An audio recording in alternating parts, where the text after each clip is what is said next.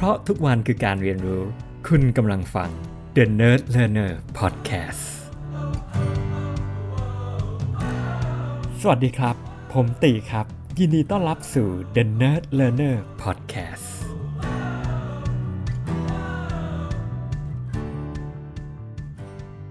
เมื่ออาทิตย์ที่ผ่านมาครับผมผมได้มีโอกาสได้ หยิบหนังสือของพี่ต้องกลิวุฒนะครับ เจ้าของเพจแปดบรรทัดครึ่งนะครับ เล่มล่าสุดนะครับ ชื่อว่าก้าวใหญ่ ๆ ใช้ใจเริ่มนะครับ ก็เป็นที่มาของ EP นี้เลยนะครับ อ่านจบแป๊บเดียวนะครับ ภายในครึ่งวันเลยก็ว่าได้นะครับ เป็นเล่มที่อ่านง่ายมากๆนะครับ แล้วก็อาจจะด้วยการที่ผมคิดว่าเนื้อหาเนี่ยค่อนข้างคือไปในทิศทางที่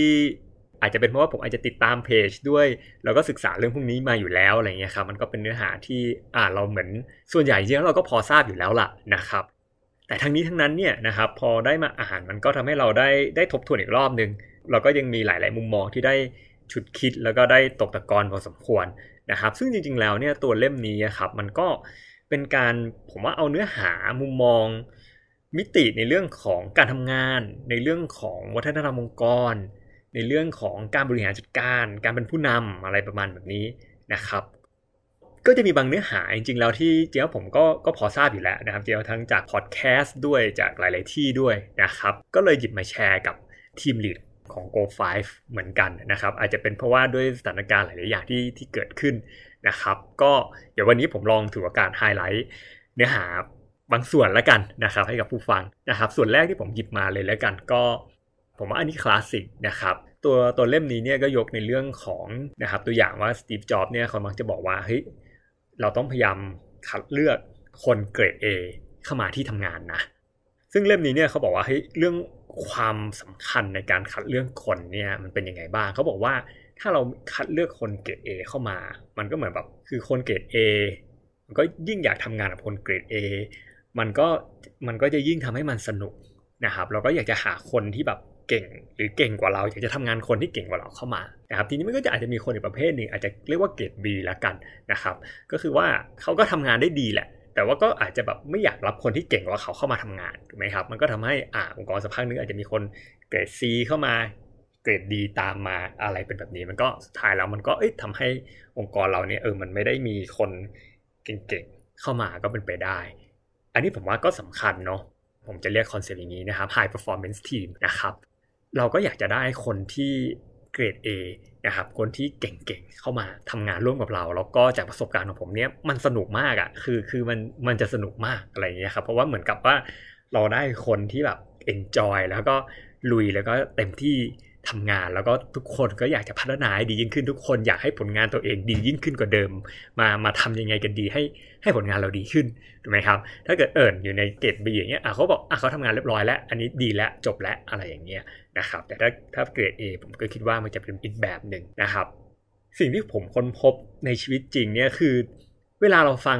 คอนเซปต์ต่างๆนี้มันดูง่ายเฮ้ยเราก็แค่บอกทุกคนรับคนเกรด A เข้ามา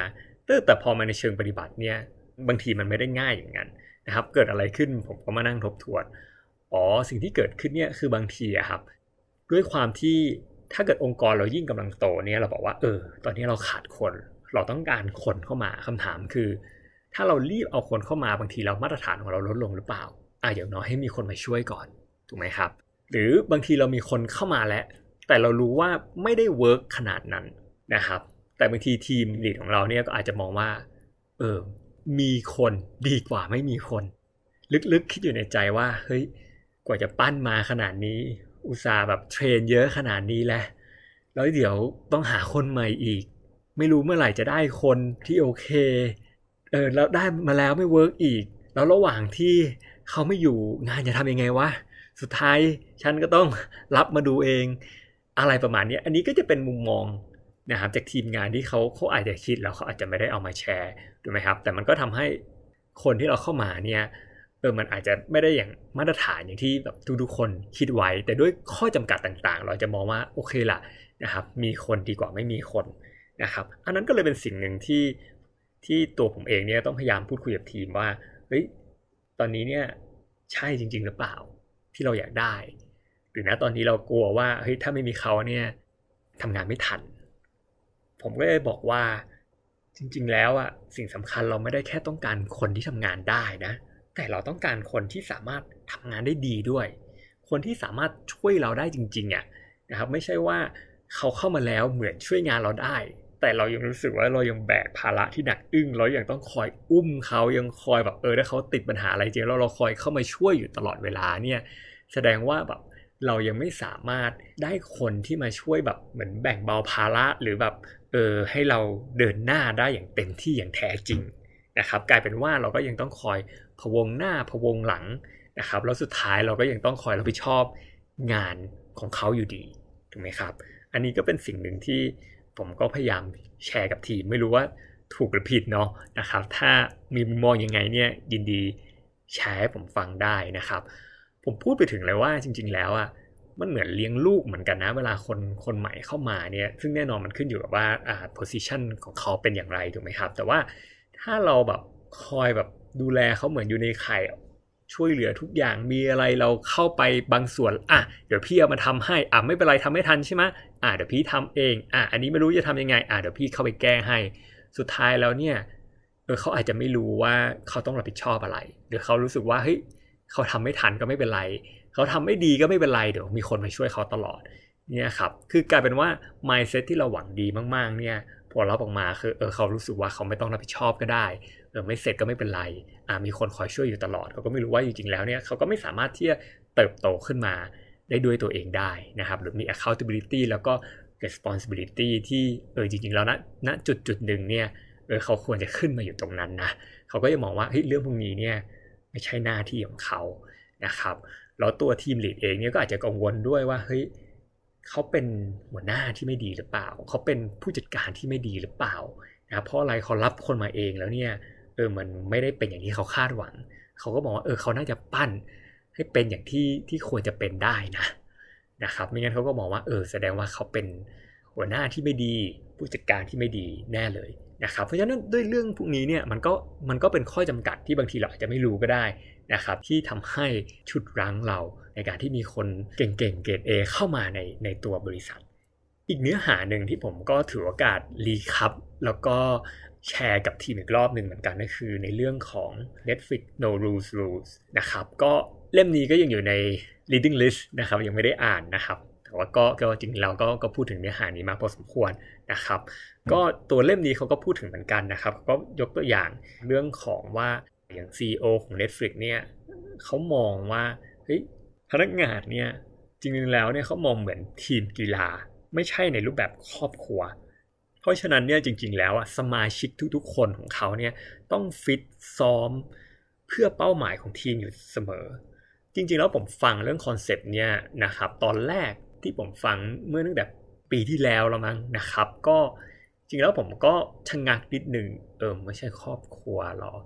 อืมมันยังไงเนาะเพราะแน่นอนด้วยวัฒนธรรมคนไทยอ่าเราอยู่กันอย่างครอบครัวอะไรแบบนี้มันฟังดูดีมากนะครับ แต่พอผมได้กลับไปได้ตกผลึกแล้วก็ตกตะกอนเฮ้ยผมชอบแล้วก็ผมเห็นด้วยอย่างยิ่งเลยนะครับ เพราะว่าตัวนี้เนี่ยผมว่ามันเป็นเป็น culture ที่บางทีเนี่ยมันฉุดลัง หลาย ๆ อย่างนะครับ เดี๋ยวผมจะแชร์ให้ฟังว่าในมุมมองผมมันเป็นยังไง แต่ว่าคอนเซปต์มันคืออย่างนี้ครับ คือว่าเขาบอกว่าจริง ๆ แล้วเนี่ย ถ้าเรามองวัฒนธรรมครอบครัว ซึ่งจริง ๆ แล้วเนี่ยผมว่าครอบครัวมีหลายรูปแบบเนาะ มันก็จะมีครอบครัวทั้งแบบที่ดี แบบที่ไม่ค่อยดี แบบกลาง ๆ หรือมันแล้วแต่ความชอบด้วยอะไรเงี้ย เพราะนั้นมันความหมายของครอบครัวมันกว้างมากนะครับ ขึ้นอยู่กับครอบครัวแบบไหนนะครับ แต่ว่าถ้าเกิดสั้น ๆ จากเล่มนี้ที่แชร์อีกรอบหนึ่งเนี่ยคือว่า โอเค มันเป้าหมายของครอบครัวบางทีเน้นไปที่ความสัมพันธ์ ซึ่งบางครั้งเนี่ยมันอาจจะเป็นลักษณะนะครับ ถ้าถ้าเปรียบเทียบกับ culture การทำงานของบริษัทคนไทยบางที่ส่วนใหญ่เนี่ยจะเป็นลักษณะเฮ้ย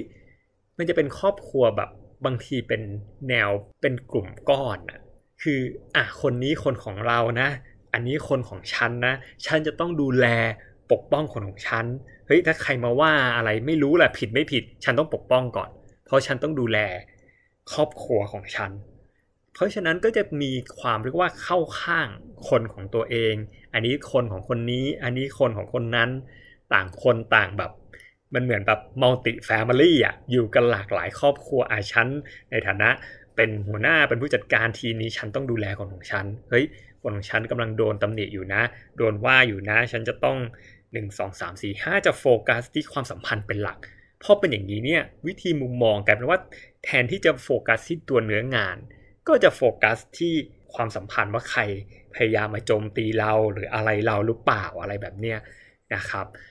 มันก็เลยเป็นเป็นเบื้องหลังที่ทำให้มันเกิด culture ที่แบบแนวอุปถัมภ์แนวที่อาจจะฉุดรั้งที่สำหรับผมผมมองว่ามันอยู่เบื้องหลังของความธรรมดานะครับ เพราะว่าจริงๆแล้วครับพอมันเป็นแบบนี้เนี่ยทุกคนก็อาจจะพยายามอยู่ใน safe zone ของตัวเอง นะครับด้วยความที่เป็นมนุษย์อยู่แล้วอะนะครับความเป็นมนุษย์คือเราก็จะชอบเปรียบเทียบกับคนอื่นๆถูกไหมครับเฮ้ยบางทีคนนี้เฮ้ยไม่เห็นเป็นไรเลยว่ะเฮ้ยทำแบบไม่ได้ชิลมากแทบไม่ได้ทำอะไรนะครับแต่ว่าหัวหน้ารัก หัวหน้าปกป้องอ๋อเขามีแบ็กดีนะครับเพราะฉะนั้นกลายเป็นว่า โดยที่รู้ตัวและไม่รู้ตัวเนี่ยนะครับเพราะว่ามันอาศัยการเรียนแบบถูกไหมครับเวลาอยู่ด้วยกันอ่าเขาอาจจะให้ความสำคัญว่าจริง ๆ แล้วอะเออเขาอยู่กับหัวหน้าของใคร เขาจะเน้นในเรื่องของความสัมพันธ์เป็นหลักนะครับจะได้อยู่ได้นะครับมิงั้นเนี่ยนะครับต่อให้ทำงานดีก็ไม่มีประโยชน์ ดูบางคนไม่ได้ทำงานอะไรมาก แต่ก็อยู่ได้นะครับ ซึ่งจะเห็นเลยว่ามันเป็นอยู่ในเบื้องหลังพอเขาเจอเป็นแบบนี้เนี่ยคนของคนนี้คนของคนนั้น คนนู้นนะครับทำอะไรไม่ได้ แต่อะไรไม่ได้ หรือว่าอ่าอะไรก็แล้วแต่ กลายเป็นว่าไม่ได้เน้นที่ผลลัพธ์ ไม่ได้เน้นในการทำงาน ทีนี้ถ้าเราอยากจะสร้าง culture วัฒนธรรมที่เราอยากจะแบบเราบอกว่าเฮ้ยคุณไม่ต้องรอสามปีนะ ถ้าคุณเก่งเนี่ยเฮ้ยคุณสามารถขึ้นมาได้เลยเออตัวเรื่องของเงินเดือนรายได้เนี่ยมันควรจะสอดคล้องกับความสามารถและฝีมือนะครับแทนที่จะตามความอาวุโส ซึ่งจะเห็นว่าเบื้องหลังข้อจำกัดที่ฉุดลั้งของวิธีการแบบเนี้ยมันคือถ้าเกิด culture ของเราอะครับ มันเป็นแนวครอบครัวครอบครัวเกินไป ในในทิศทางที่อาจจะแบบในเชิงเนี้ยมากๆนะครับ ซึ่งตัวเล่มนี้ถ้าเราตัวตัวของ Netflix เขาบอกว่าเออถ้าเรามองเป็นทีมกีฬาเนี่ยเขาก็จะบอกว่าหน้าที่ของหัวหน้าทีมอะหน้าที่ของผู้จัดการอะคือคุณควรจะทำหน้าที่เป็นโค้ชที่ดีต่างหากแทนที่จะเป็นหัวหน้าครอบครัวเนี่ยที่เน้นแต่ปกป้องทีมงานเนี่ยบทบาท และการกระทำก็จะเปลี่ยนไปเลย เพราะคุณเป็นหัวหน้าโค้ชเฮ้ยคุณจะโฟกัสยังไงว่า คุณดูแลทีม ทีมทีมลูกทีมของคุณอะทำยังไงให้ลงสนามแล้ว perform เออคุณจะต้อง build team คุณยังไง คุณจะต้องดึงศักยภาพของทีมคุณยังไง ให้ performแล้วแข่งขันได้ดี แล้วชนะ นะครับคุณจะช่วยกระตุ้นทีมยังไงให้เขาสร้างแรงบันดาลใจยังไง ให้เขาลงสนามทำยังไงให้เขาทำงานเป็นทีมทำยังไงให้เขาทำงานร่วมกันทำยังไงให้เขาเต็มที่นะครับทำยังไงที่จะคอยพัฒนาทักษะเขาเรื่อยๆ เป็นโค้ชที่ดีต้องเป็นแบบไหน คุณจะกระตุ้นทีมงานยังไง คุณจะต้องฝึกทีมของคุณยังไงนะครับ จะเห็นเลยว่าถ้าเกิดเราวางบทบาทใหม่ครับเราพยายามให้ทุกคนเห็นมุมมองแบบเนี้ยนะครับ ทุกคนก็จะเริ่มโฟกัสมาที่ ตัวเนื้องาน มาที่ผลลัพธ์ของงาน มาที่เรื่องของการ team building ในทิศทางที่ดี ในทิศทางที่เออช่วยทุกคนได้พัฒนาตัวเองไปข้างหน้านะครับ ก็จะเริ่มมองในในแง่มุมนี้มากยิ่งขึ้นนะครับ แล้วก็ทำให้กลับมาโฟกัสในสิ่งที่ตัวเองควรจะทำคุณค่าที่ตัวเองจะสามารถมอบให้นะโฟกัสกับการพัฒนาทีมของตัวเองให้เป็นผู้เล่นที่ดียิ่งขึ้น นะครับเราหวังว่ามองทีมอื่นๆนะครับที่เขาแบบเจ๋งเจ๋งๆแล้วแบบเฮ้ยมันเป็นแรงบันดาลใจ แล้วมีแรงคึดที่อยากจะทำให้ตัวเองดีกว่านี้นะครับ อันนี้ก็เป็นอีกเรื่องหนึ่งเหมือนกันที่ที่ผมเองก็ก็แชร์กับทีมเหมือนกันว่านะครับ เพราะบางทีเนี่ยมันอาจจะมีการตัดสินใจที่มันไม่ได้ง่ายนักนะครับสมมติว่าบางคนเนี่ยนะครับการทำงานอาจจะเริ่มเริ่มค่อยๆแผ่วลงนะครับ หรือเขาอาจจะ lose focus ในการทำงานนะครับ นะครับบางทีเนี่ยทีมลีดอาจจะใจดีอาจจะกังวลนะครับเขาก็ทำงานกับเรามาระดับหนึ่งนะ ก็สนิทกันนะอะไรเงี้ยครับอาจจะไม่กล้าทำอะไรมากนะครับ แต่พอได้มุมมองเนี่ยเราก็ต้องบอกให้เขาว่าเออวันนี้เนี่ยอย่าลืมเป้าหมายส่วนหนึ่งเนี่ยเรา build high performing team นะถ้าเราปล่อยให้เขาเป็นแบบนี้เนี่ยแล้วคนที่เขาเต็มที่กับการทำงานอะเขาจะรู้สึกยังไงถูกไหมครับเขาจะรู้สึกยังไงว่าเออเขาวันนี้โอ้โหเขาตั้งใจเขาเต็มที่เลย อีกคนนึงก็ทำงานไม่เสร็จ อย่างเงี้ยแล้วก็ไม่เกิดอะไรขึ้นนะครับ ขวัญและกำลังใจของทีมของเราจะเป็นยังไงนะครับ อันนั้นก็เป็นอีกเรื่องหนึ่งที่ผมเองก็ก็แชร์กับทีมนะครับแล้วเล่มนี้เนี่ยอีกเนื้อหาหนึ่งที่ผมชอบ เขาก็พูดถึงเรื่องของการเป็นผู้นำที่ดี อันนี้น่าจะเป็นมุมมองส่วนตัวของผู้เขียนเองนะครับ ผู้เขียนเขาก็พูดถึงว่าคุณต้องเนาะว่าเฮ้ยจริง ๆ แล้วหลายคนมาถามเขาว่าจริงๆแล้วในมุมมองของเขาอะ ผู้นำที่ดีเนี่ยคืออะไร คุณต้องเองสรุปในหนังสือเนี่ยผมว่าค่อนข้างกระชับแล้วเข้าใจง่ายเขาบอกว่า จริงแล้วผู้นำที่ที่ดีที่เก่งสำหรับเขาเนี่ยคือสามารถพาทีมไปถึงเป้าหมายที่ตั้งไว้ได้ และมีความสุขระหว่างทาง ไม่ใช่หรือนะ ไม่ใช่แค่มีความสุขแต่ไม่ไปถึงเป้าหมาย หรือไปถึงเป้าหมาย แล้วก็ไม่มีความสุขทุกทรมาน แต่ว่าสามารถทำได้ทั้งสองอย่างนะครับ แต่แน่นอนไม่ได้หมายความว่าเฮ้ยการมีความสุขแล้วทีมเนี่ยชิลนะเพราะจริงๆแล้วเขาบอกว่าให้ทีมที่ดีที่มีไฟเนี่ยมักไม่ได้ชิลแล้วก็มักจะต้องผ่านความยากลำบากอะไรบางอย่างมานะครับผมนะครับผมว่าก็ก็เป็นนิยามความหมายที่ที่ดีนิดนึงนะ ส่วนตัวผมก็ชอบ เพราะว่ามันหมายความว่าอะไรมันหมายความว่า เราไม่ได้มองที่ที่เป้าหมายอย่างเดียว อันนี้ผมก็จะแชร์กับทีมว่าเราให้ความสำคัญ ระหว่างทางด้วยนะครับอย่างน้อยเออให้เรารู้สึกอิ่มเอม ให้เรามีความสุขในในทิศทางในการเดินทางของเราอะมากกว่าแค่ไปถึงเป้าหมายอย่างเดียวเท่านั้นนะครับ ปิดท้ายนะครับก็ต้องเริ่มต้นที่การคิดการใหญ่ครับพราะแม้คุณยังไปไม่ถึงดาวอังคาร แต่คุณก็ได้สร้างจรวดที่ลงจอดเองได้เป็นที่เรียบร้อยแล้วอีออนมัสไม่ได้กล่าวไว้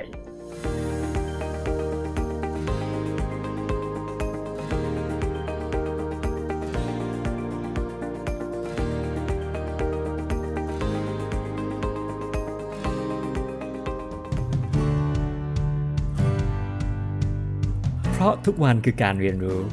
คุณกำลังฟัง The Nerd Learner Podcast